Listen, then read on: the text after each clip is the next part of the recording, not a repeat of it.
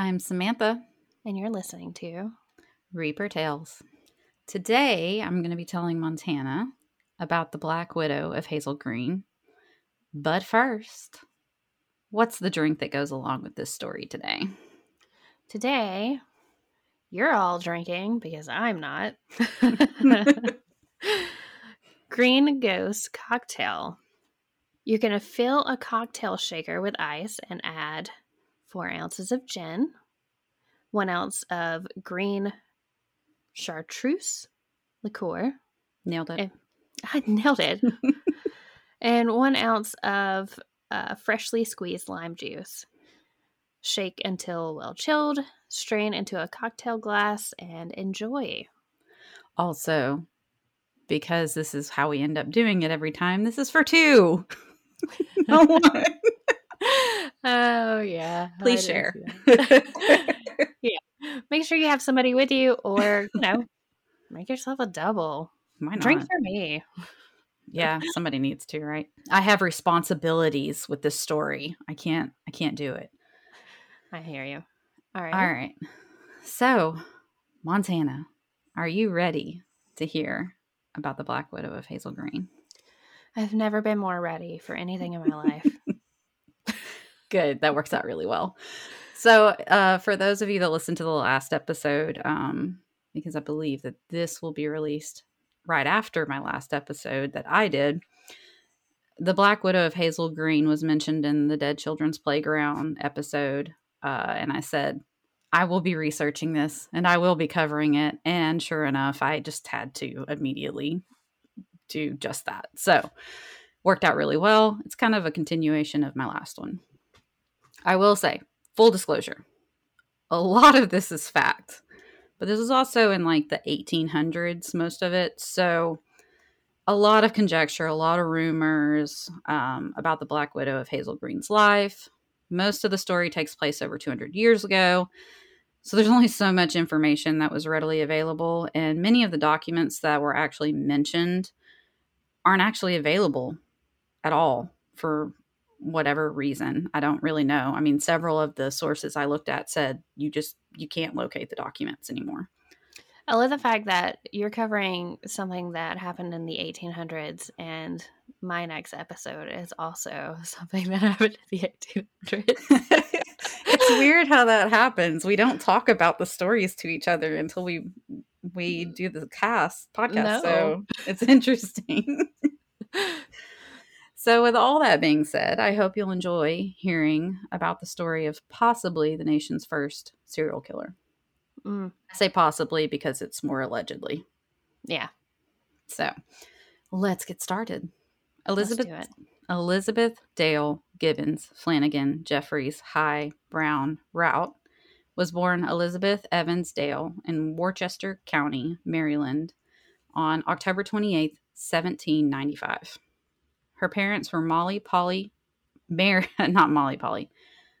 Mary Polly Hall.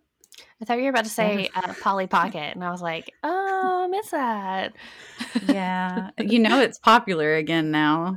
I know it's such a crapshoot because all I ever wanted was a Polly Pocket growing up, and like I remember having one, and I remember my sister stealing it at one point, and I don't remember what happened to it, but I was very upset about it. I'm still upset about it to this day. I can't So- tell. No, no, you can't tell. I don't hold grudges. Anyways, continue. I'm sorry. it was a bit of a tongue twister. So Mary, Polly, Hall, and Adam Dale. I will also say, I looked at a lot of different sources for a lot of bits and pieces of of all of this information. A lot of people said that her grandfather married Polly, but really digging, it was her father. I don't really know why it got confused at some point but for whatever the reason it did. So several of them said it was her grandfather, but that's not true because I looked at the consensus um, information and it listed Adam as her dad, Polly as her mom. Okay. Adam Adam Dale was known was a known patriot that fought in the war war for America's independence. And for those of you who it's been a minute, That was the American Revolution. Because I know it had been a minute since I had American history. There's literally a point in my next episode where I talk about the Civil War and how. well, you'll see. I literally have in my notes that says, and he fought for the Confederate. And I say, ew, gross. okay, so all of this takes place like right before the Civil War, just yeah. to just to clarify. But yeah, uh, ew, gross. So yours is a little bit yours is a little, little bit, bit older than mine. Mine is the early 1800s. Yours early to mid. Yours is probably mid to late. It is okay. Um, so he fought in the American Revolution at the age of 14 and married the love of his life at the age of 21 on February 24th, 1790, in Worcester, Maryland. I'm not trying to guess, second guess anybody who gets married at 21, but I'm trying to second mm-hmm. guess anyone who gets married at 21 and they quote unquote are the love of their life. Now that, wait, wait, wait. It was 200 years ago. They didn't live that long. Never mind. I take back what I said. Go on. I was just going to let you keep going. also, think about it. Like, he entered the war at 14. Dude, dude was an adult by 21. Like, Sure. You aged fast. Mm-hmm. Uh, not like today. Polly was beautiful and from a very prestigious family in Sussex County, Delaware. Me too. For- you are beautiful. You are so beautiful. I don't know that I would say you're from a very prestigious family.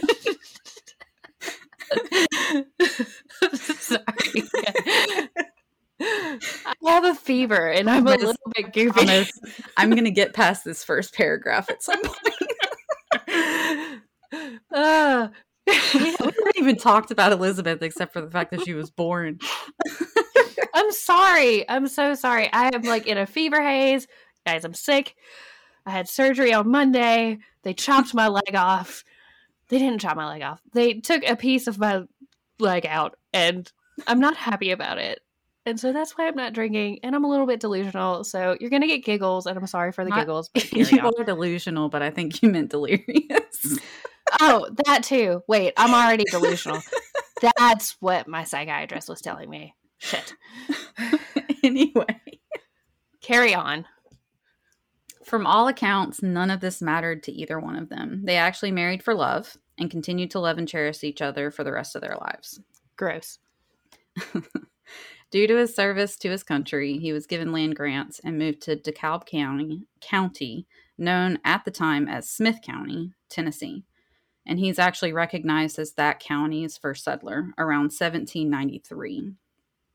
It's not clear when the follow fam- oh, apparently, um, I'm a little delirious myself. It's, it's not. Cl- it's delusional. I had to correct myself because I almost said that. Oh, okay, this is gonna be a fun episode. I haven't even gotten to the funny parts yet. I know we're ten minutes in.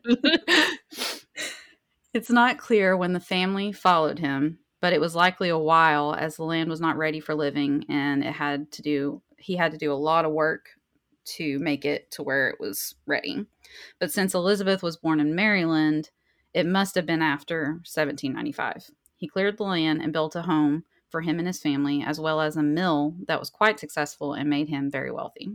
After settling and moving his family to Tennessee, he returned to serve in the military under Andrew Jackson in the War of 1812. This was when Adam first experienced the Huntsville countryside. Gross. Andrew Jackson. Yeah, that's gross. he was commanding a troop of around 200 men while Jackson was fighting with the Native Americans in and around Huntsville. They camped around Meridianville, which is around eight miles north of Huntsville. Lizzie, as she was known by her family, was the third child that was born of the two. Edward was the oldest, followed by their second son, Lemuel, I believe is how you pronounce it. Lemuel unfortunately died at a very young age from throat distemper, which had killed many in the years before. What uh, is uh, distemper? That's the dog thing. Vaccine. yeah, dogs dogs do get it. What is it? I didn't look that up. What you listen to this podcast will kill you. Haven't they covered it? I don't I don't think they've covered dog illnesses and I don't remember Well, no, Covering throat throat distemper. distemper is like a human thing, but like distemper is a vaccine that dogs get for kennel cough. True. But I have no idea. I didn't I didn't do that research. Just let me go on. Stop Okay, interrupting I'm me. Okay, I'm sorry. Anyway, um, so it was actually many years before he was born that it was a problem, and it seemed like it wasn't a problem anymore. But because he was so weak, it seemed like the illness had kind of lingered around the area just enough that he ended up catching it and dying. Thomas was their fourth child, followed by Peggy, Margaret, Sarah, Sophia, Mary, Nancy, and William. Holy have- shit. You had to have a lot of kids. They already lost one. Can I just say I love the name Peggy? Yeah, it is very cute. But also that- Peggy Peggy's usually short for Margaret and it's Peggy and Margaret. Like Wait, to back. Peggy's short for Margaret? Yes. I didn't know that. Was it unless they really named her Peggy, I don't know. I was thinking of I was like, isn't Peggy in um that show Doug, the Doug show or whatever? And but no, it's Patty Mayonnaise. Yeah. Sorry. Patty. Yeah. Oh, Patty. But I do like the name Peggy. I think it's a It's cute. it's It's cute name. unique. You don't you really don't hear it that much anymore. Yeah. Sorry, go on. Lizzie was I'll stop. I'll stop. I'll stop. All right, I'm muting myself. Here. No, no, you not for long. Lizzie was described as quite the beauty. According to a Huntsville Times article, she was a beautiful and charming woman with auburn hair, dark brown eyes, and a fair complexion. Me too. that lasted two seconds. She was educated, an aristocrat, and had in her veins the blue blood of men who had followed in the steps of Lord Baltimore. Baltimore? Baltimore. Gabba gadabba. Moving on. Man, nobody's going to like this episode. I'm so sorry. It sounded like you said Baltimore, and I was like, that's Harry Potter. I don't think that's right. All right, you're delirious. Delusional, delirious, all of the things. There you go. Continue. Sorry. All right. Back on mute. She was known to have a love of the fine things of life clothes, horses, furnishings, and all the conveniences wealth could provide. Me too. Her first husband was named Reverend Samuel G. Gibbons. Despite being married for nearly 18 years, they never had any children. Shortly after their marriage, at the age of 23, he filed a will that left everything to his wife except for $100 bequeath. It said bequeath, but I don't know how you would say that. I guess it's right. To his sister and a shotgun to his nephew, which, by the way, weird. I'm going to leave money to my sister and a shotgun to my nephew. I guess at the time it wasn't weird, but it seems a little weird now. I mean, $100 back then was quite a lot. You're talking like, I was more referencing the shotgun, but well, I mean, um, people still do that, and it's still weird. yeah, but it's usually like a family heirloom or something that's worth a lot of money. Like I don't, I don't know that it would be worth that much back then, but maybe I'm wrong. Oh, was it like a? Well, no. When you were saying it, I was like, "What did he just go to like uh, a store and was like, hey, I want to leave my nephew a shotgun. Can you just like here's five bucks, like Put it whenever on, I put it on layaway until I die. give him a shotgun. I don't care what kind it is, whatever. maybe I don't think so though. I think weapons were. I think weapons were pretty important back then. well, yeah, obviously. Gibbons died near Centerville in Huckman in Hickman County, Tennessee, on July 14th, 1830, while staying with friends. Lizzie had assisted with making breakfast, and before the end of the day, Samuel died after complaining of stomach pains. The doctor diagnosed him with yellow fever and black tongue. He had not updated his will, so his entire estate, outside the items mentioned above, went to Elizabeth, including two slaves. What's Gross. black tongue? I don't know. I mean, It I feel like that sounds like the plague, but I don't know that that was really. I think. I mean, I think Wasn't that the was right just- time for that? No. Um, but I'm pretty sure those are symptoms of poisoning, arsenic, perhaps. Yeah, that was. I mean, I figured, but But I think they were like, well, nobody else died. Well, she did prepare his plate, I'm sure, and gave it to him. So, Yeah. she just did a little bit of mixing, Duh. allegedly. allegedly. Also, every time you say Lizzie, all I picture is your dog. I'm like, she's I always- poisoning people. I always think of Lizzie Borden, but that's a that's a whole nother. no, I'm picturing your your your dog like up on her hind legs, like in an apron, like feeding somebody, and she's like, "Hee hee hee, I'm gonna poison she'd somebody." be she'd be the one to do it. yeah, she would be. he was buried in the local cemetery at the church that his friends attended. Lizzie then returned home alone. So I don't know if this was a thing because it mentioned it was mentioned several times, but people would die and they would just be buried where they died instead of like taking them home. And some of these places weren't that far away. I mean, I guess maybe the way they transported then it would have been long, but a long drive or whatever. But it just seems kind of weird to me that they wouldn't bring them to a specific cemetery or something along those lines. But it happened multiple times in the information that I read. So uh, Well, did they didn't have embalming and stuff like that, so no, you you know they and they were coming off of all of these other plagues, and you have yeah, You maybe know. they were worried he was contagious. yeah stuff like that. Okay, that makes sense. Um, I actually, you know what? Somebody told me tonight um, that uh, they thought it was very funny that I was going to turn you into ice cream and eat you from our last episode. So we've come a long way with the way we deal with our dead bodies, and that's really like what I'm trying to say here. Okay, yeah, this is totally the message I got from that.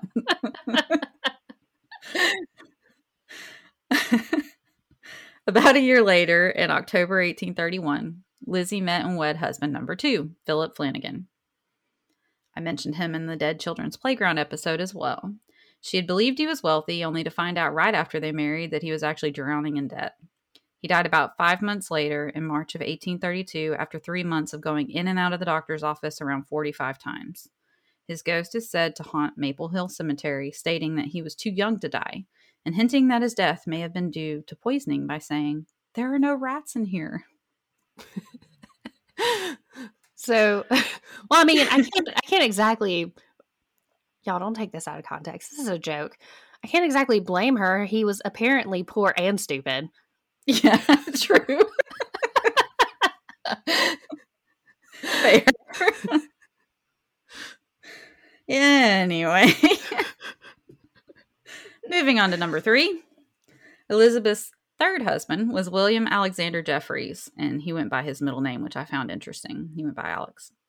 When they met, he was 60 and she was 38, and both had lost their previous spouses. Alex had lost his wife, Frances, in 1825 at the age of 52. They had three children who were grown by the time he met and, and married Elizabeth. As he was a widower of several years, he was lonely and seemed ready to remarry. Elizabeth, of course, knew he was at least somewhat wealthy as he owned a 500 acre plantation in Hazel Green.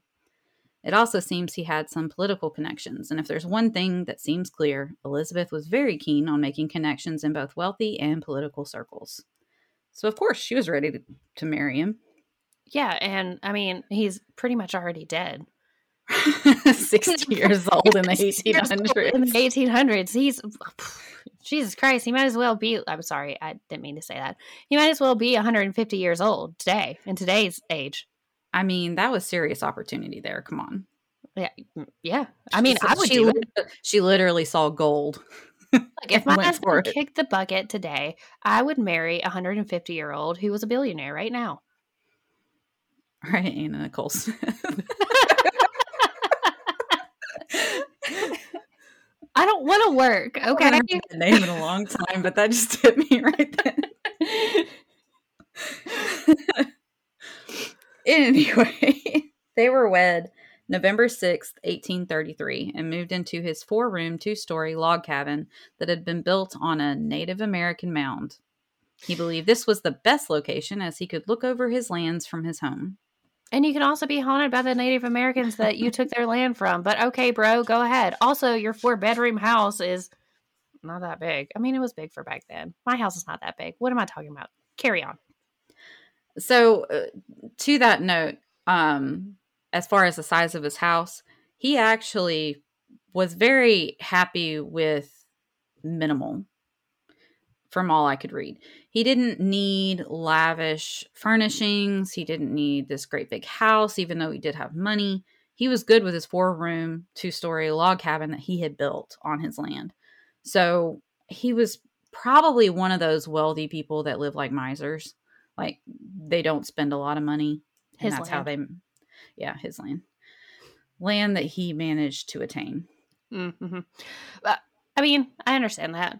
If I had a lot of money, I wouldn't want a huge house because that means I just have to clean it. That's what I think too. But, you know, they hired maids. So, and that was one of the things about marrying him.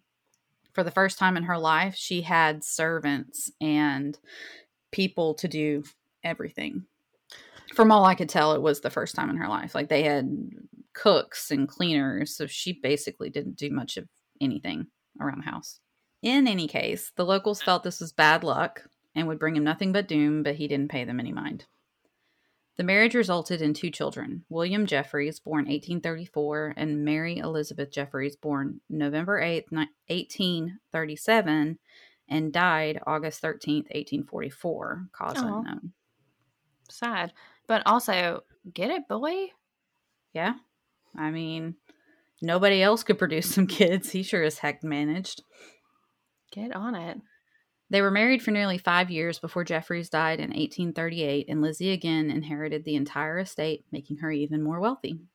It's not clear if there was any suspicion from the townspeople initially, though the will did say that he was in poor health but of sound mind, which, you know, I mean, he was, what, 65 at that point? So that's pretty old at the time. So I don't think they even thought anything about it. We'll just go with that. Yeah. she It's a had good thing he plans. lived as long as he did. Yeah. There we go. She had uh, she had plans to make the plantation grander than it was already and started planning almost immediately to marry again to add to her wealth and make her plans a reality. She managed the plantation with an iron fist, bullying the servants, and was known for her cruelty. All the time she was looking for the next victim. I'm sorry, I mean lord of the land. Bad. Me too. That's what actually it was actually quoted multiple times. Lord, she was looking for the next Lord. She met and married her fourth husband, Robert High, in 1839. High was a native of North Carolina and a member of the House of Representatives. Remember how I mentioned she wanted to be known in political circles too? Mhm. He had been married three times previously, so he thought nothing of Elizabeth's terrible luck in her previous marriages. Of course he didn't. This description is amazing. He's described as bald, but made every effort to conceal it. So I want to know are we talking like comb over or like really bad mid 1800s like toupee? How did I'm you gonna- cover that up? I'm gonna go with toupee that was probably made out of an animal and smelled like that animal. Stuck it on his head. Ew. He was also described as restless in his movements and generally had a supply of apples and goober peas in his hands. What does that have to do with anything? I mean, that's how he was Also, described. So he obviously peas? actually had those in his hands regularly. What are goober peas? Uh, look it up. I don't know. I, ew. They. It sounds gross. I mean, I've heard of like goobers being peanuts, but I don't know for sure if that's what they meant. and how big is his hand that he can carry both? An yeah, and it's in his hand, not in his pocket. Like he's just carrying it around in his hand. He's getting Okay. his nasty, sweaty hands all over that, and then he's just eating it. When he's offering it to some kid, here you go, kid. Ooh, I wouldn't want that. I have dysentery, but here you go. I haven't washed my hands since I was born. Probably not back then. Why would we wash our hands? What difference does it make? Exactly. He married her while he was still serving in the House, but he lost his subsequent reelection campaign. Seemingly, since he wasn't able to continue to provide the political life that she wanted, High died within two years of their wedding on February 16th, 1841. Some locals said that the only reason he lasted that long was due to his traveling while serving in his role in the House and as well as during his reelection campaign. Probably. And he did not have a will. So he also didn't have any assets. So didn't make any difference to Elizabeth. So this one was just for status. Uh I mean that's what it seems like. Okay. Absalom Brown became lucky number 5 on March 16th, 1846. Brown was a merchant in Newmarket and a wealthy one at that. By combining his wealth with her own, Elizabeth was finally able to build the house she had been planning atop the same Native American mound that the log cabin had been built in Hazel Green. What a cool name. Absalom. Yeah, Absalom. A- Absalom. It sounds like something from um, uh, the Labyrinth or something. Yeah, know, it kind of does. Yeah. It took over a year to build and was quite an impressive house. Because I wanted to give an example of just how bougie Lizzie was, I wanted to quote some of the grandeur of this plantation, according to digitalalabama.com. And this, uh, after more digging, it actually was quoted from another newspaper article, too. The frame house facing, facing east was well shaped and had eight large rooms, four above and four below. Two stairways connected the two floors, one in the hallway separating the four chambers in the front, and the other midway between the front and the back. The front hall was of moderate dimensions, with an opening at each end. The main door was in two panels boarded with tiny panes of glass. Only a few feet from the north side of the building and at the foot of the mound on which it was erected ran the road from Hazel Green, which it intersected a few hundred yards to the front of the house, with a lane bordered by a dozen or so slave cottages. It's the Fucking 1800s. gross. Fucking gross. But go on. Yeah. No more care was taken in preparing this mansion than was placed in the layout of its surroundings. A row of tall cedars and pines around the hill circled the bed upon bed of all kinds of flowers and shrubs. Bear grass, which I don't know what that is, but it sounds interesting, was planted along the main walk in front of the dwelling, while shrubbery of some nature skirted even the brick walks which led toward the stables and the ice house in the rear. Furnishings were the richest obtainable. In this respect, Miss Rout, who was brown at the time, was never satisfied, for she had in mind tall mirrors and costly mantelpieces, items which she did not acquire before she lost her fortune. Aww. Sounds like she'd never be satisfied. No. Well, she liked fancy things. She often had dinners or guests stay in the house, or she often had dinners and then would have guests stay at the house, and she was rarely alone. She also provided every possible luxury to them, even a servant's bell for each room. I want a servant's bell. I deserve a servant's I thought bell. you had one for your husband now that you were hurt. That's No, what I, I just- suggested. I yell at him to get bring me tea, and he does. Well, that works too. You do have a smaller house. You probably don't really need a bell. no, normally I just text him, "Hey, bitch, bring me some tea." Yeah, true. it could be just as annoying. Unfortunately, Brown came down with a terrible stomach ailment that was slow and painful. He died shortly after the house was completed in 1847, leaving behind the unlucky widow. Locals would recall later that the ceremony was in the dark, aided only by shaking lantern light. I'm shocked that he died. I know. This is this doesn't happen. Brown's death made an impact more so than any in the past. This was mostly due to the circumstances of his burial.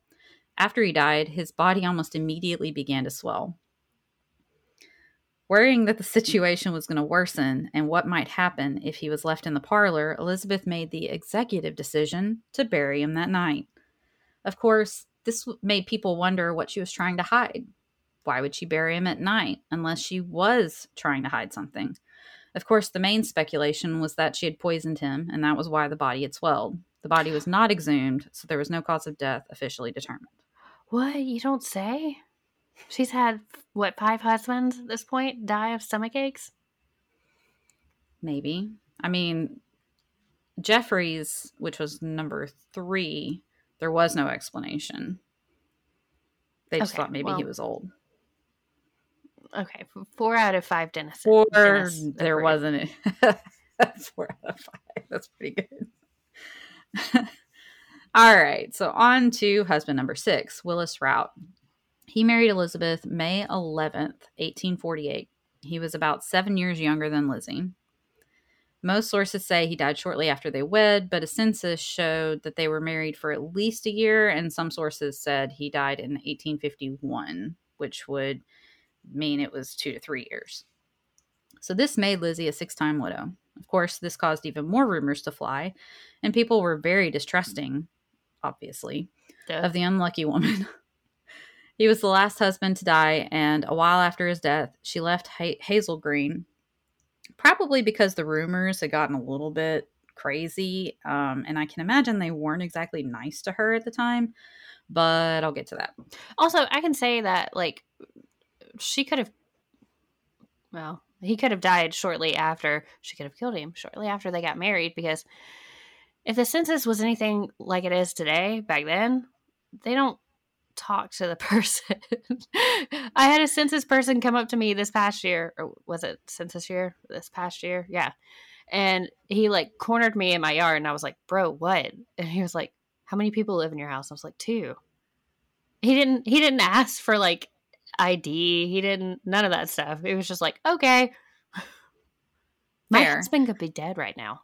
But I will give a little bit of clarification. So, Adam Dale, her dad, died while living or visiting, depending on the source, with his daughter Lizzie in 1851, which was the rumored date that they that he died. So, Oh, okay.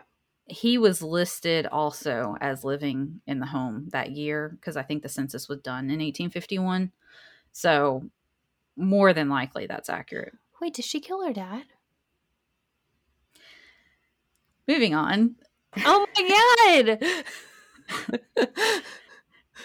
He was buried behind her home in Hazel Green. Following his death, Polly left and stayed with her other daughter in Columbia. After a time, Polly grew more and more upset that her beloved's body was behind her daughter's house, where there were more than enough rumors about what had happened to her husbands, who were also buried there. Mama did not like that Daddy was in your backyard because she probably suspected that you killed your dad. oh my god! Eventually, her son in law had Adam's body exhumed and moved to a plot in Columbia at the cemetery he had, he had established in 1853 named Rose Hill Cemetery. When it was exhumed, it was found to have petrified and turned dark. What does that mean? He was poisoned. Probably. Gross. Per an article written by Price Parker, this unnatural state gave fuel to the rumor that poor old dad had gone the same way of the husbands. Why would you kill your dad? so. I don't understand. Obviously, this was a rumor, but the official cause of death was not specified, and it was assumed it was due to his advanced age. He was 83 Holy in shit! the 1800s. Oh my god! Yeah, he might have just I mean, he was- too fast. he was pretty old. I mean, 83 is old now. Yeah, so, I mean, in the 1800s, Don't let my dude. grandparents say that, but I'm no, but you're right. Yeah, Eh, 1800s, 83. Holy shit! Like, I'm impressed that he lived that long, to be perfectly honest. But, say, you know, maybe she was just done. Like, Dad, all right, you've been here long enough. And he was like, Well, I'm old. It's it's rough to leave and, and travel. And she was like, No, you gotta go one way or another. she probably just overfed him, and he stood up too fast, Well, and his stomach yeah. fell, I could have and the done it. rest of him went down with him. Also, I just thought it was kind of funny to note because it was mentioned several times. She was known as Elizabeth High Brown Rout at that point because it was customary etiquette of the time that three times to the altar was enough for any respectable woman. so they only went by the last three in her case. sure. okay. Also, just to recap her her um, tally, she married a reverend, a factory owner who was also a pauper, a wealthy plantation owner, a politician, a merchant, and a wealthy widower. That I think was the first time that she had married someone younger than her. Mm, girl, get it. she made it around. Fuck the patriarchy. Yeah. These deaths may or may not have all been suspicious, as life was not easy at the time and living to an old age was uncommon. To put this into perspective, I'm including a quote from the Huntsville History Collection.org. Quote, life was cheap and nobody knew how to change that. The horror of it was that you were perhaps worse off if you were under the care of a physician. Medicine then being in a rather primitive state. Known diseases consisted of consumption, colic, and the like, and the treatments were bleeding, usually with leeches, bed rest, and various teas, some of which have been shown to truly have healing value, and others were poisonous. The basic truth of the matter was that if you survived long enough to produce children, then you'd survived long enough to continue the race of man, and were basically successful in what passed for life in the mid 19th century. Uh, okay. I, I made babies, so I guess that's good enough. Yeah, Basically. Oh, are we um trout now? Is it trout or is it salmon? It might be both. I Mm, think it's trout. Well, I don't know. They they Sam, drop salmon are the ones that spawn. Okay, yeah, then it's salmon. So salmon drop the eggs, they fertilize them, and then they both just die. Yeah. We did our part. Done. There's nothing left to live for. Despite all the rumors and conjecture, yet another man sought Lizzie's attention D.H. Bingham. He was a school teacher from Meridianville, yet another occupation. At this time, Elizabeth was nearly 60, but was still considered quite beautiful, and Bingham seemed completely smitten. Mm, me too. However, however, he may have gotten lucky that another man just prevented his untimely demise, Abner Tate. According to some court documents and news reports, many of the supposed reports about the entire story are no longer available. Abner and Elizabeth had a long-standing feud. Abner was a neighbor, and the two of them were constantly after each other about loose animals getting to each other's yards and destroying crops and po- property. There were also rumors that Abner had approached Lizzie in an effort to marry her, and she rebuffed him. Thus, he was infuriated and wished to retaliate. They Okay. did both lose their spouses, their their last spouses, around the same time, so it is possible. okay. He's he's. Your husband's dead. My wife's dead. Let's let's hook up. I mean, we All live next door. Why not? It's so convenient. So he started retaliating by basically repeating what everyone in town was already saying that she had killed all her husbands. But eventually he went a step further and had her charged for the murder of her husbands, though she How was never found guilty of any of their deaths. How does that happen? Is he a police officer? Wait, he's not. It's the 1800s. I don't know. They probably didn't need a lot. They just walk up to somebody. I charge you with murder. Well, I, I mean, I'm assuming he like submitted some kind of statement and they just went forward with it. But eventually the charges were dropped due to, I'm sure, a complete lack of evidence. You don't say. Two of them weren't even, their bodies weren't even in Hazel Green. So, I, okay. I'll tell you, I'll, I'll explain the reason why he said that they, what his proof was. It was basically non existent. Hmm. So, shortly after he started doing this, Abner was shot and wounded. In some sources, it was one of Elizabeth's slaves, and in others, it was one of Abner's slaves that had been contracted by one of Elizabeth's slaves. Basically, the idea was everybody thought Elizabeth was behind it. In either case, the slave was found and tried, found guilty, and hung for the crime. Terrible. It was it was also reported that Tate sold the remainder of his slaves. So, fun time in American history. Mm, sure. Af- afterwards, Abner continued to harass Elizabeth and shout the rumors. In retaliation, Elizabeth had her new suitor file a claim to the court that Abner had murdered a man in cold blood. According to some reports, he killed a traveler from Kentucky and had his body burned in his fireplace to hide the crime. Supposedly, a woman that was there working for him witnessed the deed and had told Elizabeth in confidence, but later agreed to testify. Again, the charges were eventually dismissed. Abner's response was to write a pamphlet titled Defense of Abner Tate Against Charges of Murder, preferred by D.H. Bingham. In the Uh, pamphlet, well, it pam- it said pamphlet, but it was also it also said book in some places. I have a feeling this was a pretty big pamphlet, so maybe it was somewhere in between. Have you ever seen that episode of uh, Family Guy where the guy uh, gets broken up with by whatever, and it's like the 1800s or 1700s or something like that, and he goes and he like makes his own like newspaper that's basically calling her a a hoe or whatever, and he like he spends months doing it, and then he goes and he hands it out to everybody, and everybody's like, "We can't read. None of us can read." so that's the only thing I'm thinking of right now. He's like, "Here's a Well, up pamphlet." until up until that point, you had me because that's basically what ended up happening. we can't read. None of us can read. I guess a lot of the people could read because uh, it got around.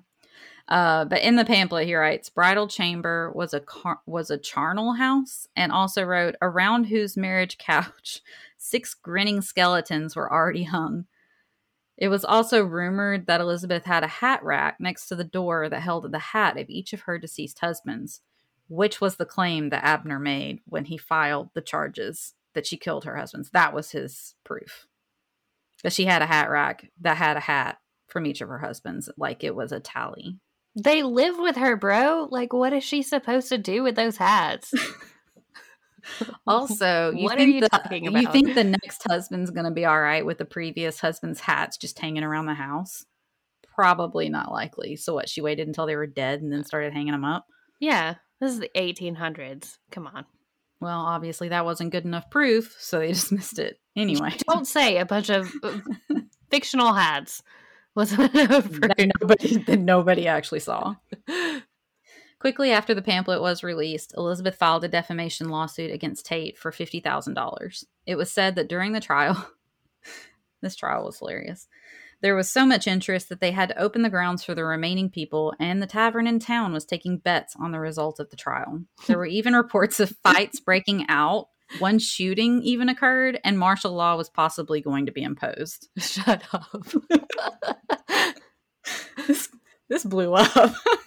In court records, an excerpt was taken and quoted from the pamphlet, and I wanted to include it because this is some kind of tea. it's it's interesting. Also, these are the books that you can't find. The only record of these are in the court transcripts that you can find, and even those are like handwritten. So you you had they had to kind of interpret some of it. But anyway, it said Poor soul, she is alone. She ought to have a husband, an industrious, sober husband like D.H. Bingham.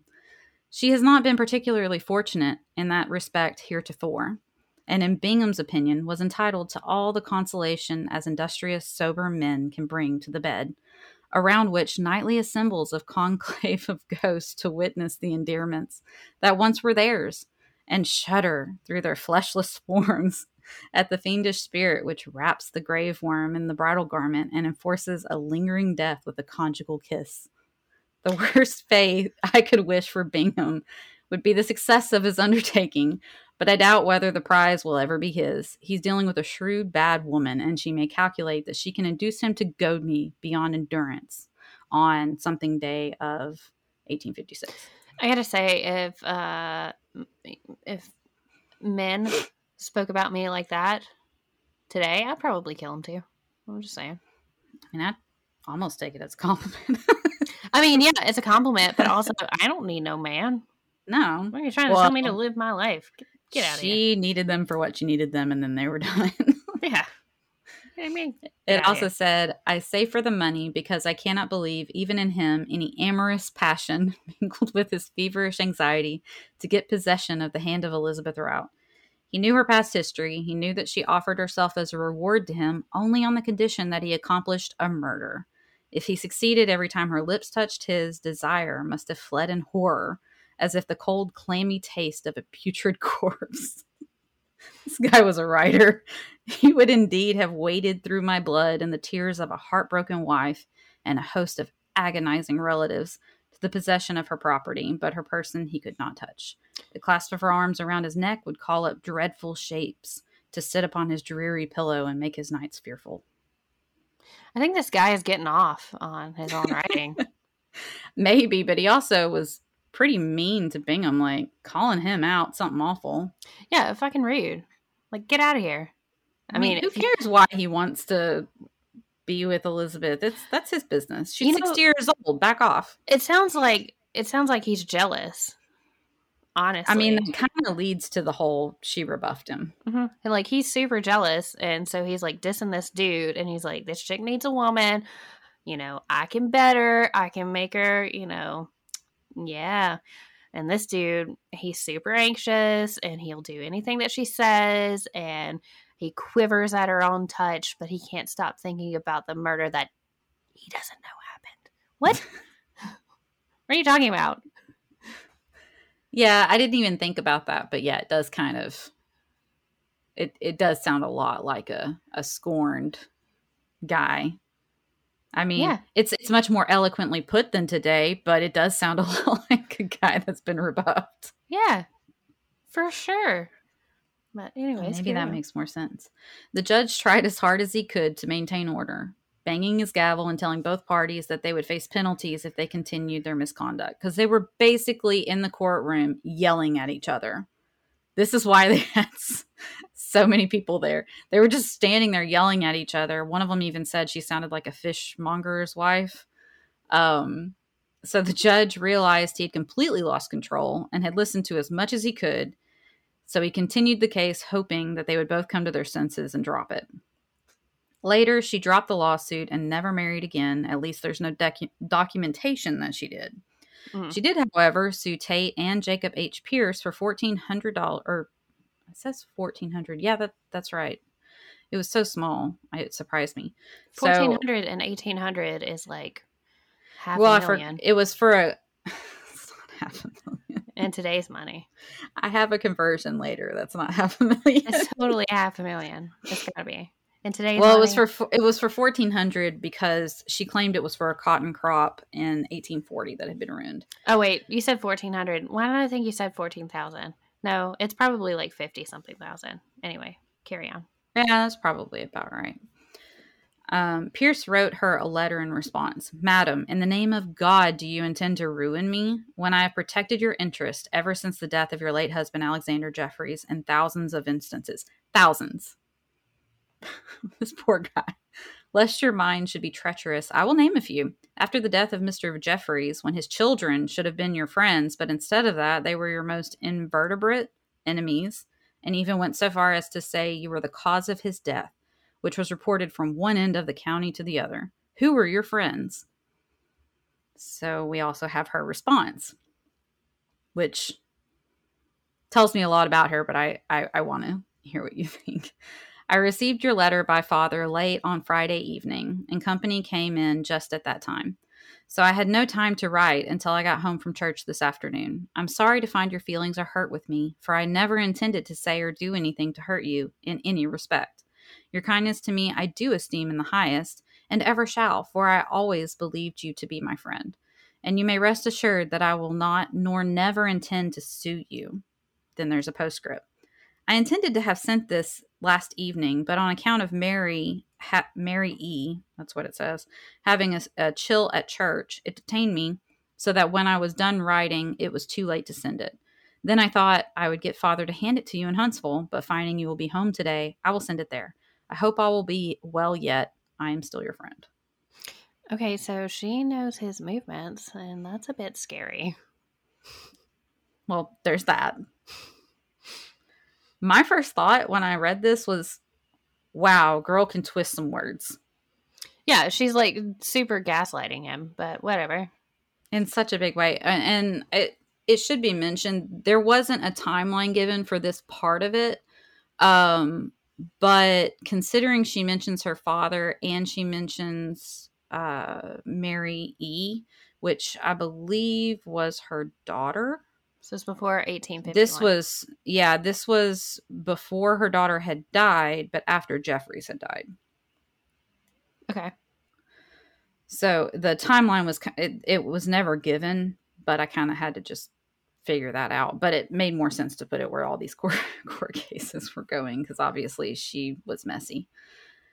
Before the court case was completed, Elizabeth sold the plantation to Levi Donaldson for $12,500 which is around $427,000 in today's money. See, I was close, only I thought it was 14. If you had said 14,000, you would have been I mean, if it had been 14,000, you would have been almost on the money. Yeah. No pun intended. Hey. pun intended. I'm here for it. she moved to Mississippi to reportedly live with her son William. Some of the locals swear they saw her stop by stop by a carpenter's shop and purchase another mm-hmm. peg for a hat rack before leaving town. Girl, yeah. I think that was I just mean, a rumor. When are you going to buy it? You might as well buy it as you're leaving town. Keep those rumors flying. I don't think it's real. I think everybody was just jealous of her. She could just court any any man that she she wanted, you know? I mean, she was rumored to be beautiful and these guys just kept coming. So, entirely possible. I know. I know what that's like obviously. Donaldson lived there until his death in 1874, and he kept it in the family, passing it down from generation to generation until 1902. Elizabeth died in 1866 in Marshall County, Mississippi, never returning to Hazel Green. The Hazel Green plantation is now in ruins. It burned down in 1968. The only thing that remains is the graveyard in the back. The body is marked by gravestones that have fallen into disrepair, and many of the headstones have been broken. A quote from the Huntsville Times put it eloquently. A few yards to the south of the house, beneath an immense, an immense holly, holly tree, surrounded by a low thicket, tombstones lie in a random pile. That of husbands, child, and ancestor, a harbor for reptiles and field mice. So, several of her husbands are buried back there. Her daughter was buried back there, and ancestor was uh, Jeffreys' previous wife. Okay because none of the bodies were moved apparently. The property is now privately owned, and the owners, from all accounts that I could find, have no plans to develop it whatsoever or rebuild any type of home on top of it. they did clear it. They go in there periodically to clear it out, um, but that's about it. I'm not gonna say. I have. Oh, I was gonna say, why don't you hand it back over to the Native Americans? that well, that would be a thought, but it's not going to happen. Yeah. Well. Interestingly, there was a song written by Jim McBride and Stewart Harris called Rose in Paradise. According to the story, the two were brainstorming and started exchanging ghost stories. McBride recalled the story of the Black Widow of Hazel Green, but mistakenly remembered her name as Rose. The song was released in 1987, sung by Waylon, Waylon Jennings, and went all the way to the top of the country music hits. There was another song, One Mile East of Hazel Green, by Shane Adkins, that includes a verse about her tale. He said he wrote it after spending a night in the house before it burned down. Six times she was wed at the altar of God. On her hand she wore six golden rings. Now six men lie deep beneath the sod, one mile east of Hazel Green. They say that six ghosts haunt the old plantation searching for their fair but evil bride. I don't think she's evil. I think she just didn't want to put up with their bullshit. And girl, I feel it and she got away with it. Uh-huh. I mean, once you get past like three or four, keep going. I mean, get what you can get. Get you know, build up your plantation. Do what you got to do. And then I think she just got tired of it, and she was just like, "All right, I'll just live with my son." Yeah, or get away from all these rumors. The one thing that might be, uh, it's kind of uh, sad. Like, I'm not saying that she didn't do it because it's. I mean, pretty sure she did do it. But what if she didn't do it and she was just like really beautiful and she had like, I don't know, um a friend who was just like poisoning her her husbands and things like that to make her look bad because she was jealous of her looks or a guy who just been. wanted wanted her to himself who kept doing it and she just felt like the most unlucky person in the world. I mean, there was a uh, one of the articles that I read and I'm pretty sure it, it'll be in the sources because I don't know how much I got off of it because it was almost satirical because mm-hmm. it was writing it as if she was just the most unlucky woman on the face of this planet and mm-hmm. she just kept marrying these guys and her her beauty kept bringing them in but they kept dying and so finally she was just done after 6 and she just couldn't stand the thought of marrying anybody else and causing their death. Yeah, exactly. So she moved away to Mississippi and remained just remained a widow and, and never got remarried. Mm-hmm. Well, I mean, she's she's a six time widow, but okay. I wouldn't want to marry her, but I, I, I know how hot is she. Uh, well, we'll post some pictures. I mean, considering it's the 1800s, I mean, I could see where they would think that she was very attractive. Okay. I mean, her like she had darker hair, darker eyes, and was very pale. That was pretty uncommon, I would assume. Um, and it was auburn hair, so that means it was reddish. So that probably wasn't super common. I think it was just a combination of several things. Plus, I think honestly, girl knew how to talk. I think she knew how to woo these guys and and win them over and come on, let's go and get married, give me your money. I mean, she talked Brown into spending almost all of his money on the plantation. True. That was hers, which I I mean, obviously he is he assumed he was entitled to it if something happened to her. I don't know if he thought that all the way through, but totally fine. She she bribed these guys out of the coins in their pockets, so maybe. spent an awful lot of money on her. they were well, but you also have devil's advocate. Guys liked spending money on their women back then because it was a feather in their cap. They had the prettiest woman in town, so let's dress up this plantation so we can bring everybody by and show her off. Fucking I mean, entirely possible. It's entirely possible. Yeah, true. But that is the story, as best I could find, of the Black Widow of Hazel Green. Good job, dude. That was an excellent story. I am sorry I messed it up with all. there, there was a few asides. There's a little bit of asides you know, whatever. Some some delirium. Mm-hmm. A little bit of delirium, a little bit of delusion. Um, I have, I don't have delusions of grandeur yet. Uh, Are you sure? Uh, anyway, great job. I do want to say that I did get a lot of good feedback on your episode last week. So good job Sweet. on that one too. Good. I thoroughly enjoyed researching that one. Mm-hmm. It was a great episode. And um, oh, we have we have news for people. Um, I'm kind of getting ahead of myself, but we've been saying for weeks, you know, what would you like to hear us on? Blah blah blah blah blah. So now you can hear us on uh, as soon as this episode comes out. Um, Spotify, Apple Podcasts, Stitcher, and iHeartRadio. So nice. Yeah. Be sure to go and like and review on all of those because we're worth it. That's right. 100%. we're worth it. Anyways, Sam, where can people find us on Instagram? Yeah. yeah. At Reaper Tales Podcast. You can find us on Facebook at Reaper Tales Podcast. We're gonna and... do a standoff. Come on. You can email You're just gonna make me do it. and you can email us at reapergals at reapertales.com. Please tell us any of your suggestions. We take compliments. Uh, um, only, only compliments only, and suggestions. Compliments. And I think that's it. I think that is. Maybe because you you you threw me off by doing the other ahead. So no, I got ahead of myself. um, forgive me, guys. Eventually, important news first. Important news first. So that important news is that we're on more platforms. Hopefully soon we will be on one more. I will see about that. Um, yeah. Until next time. The Reaper will come for us all.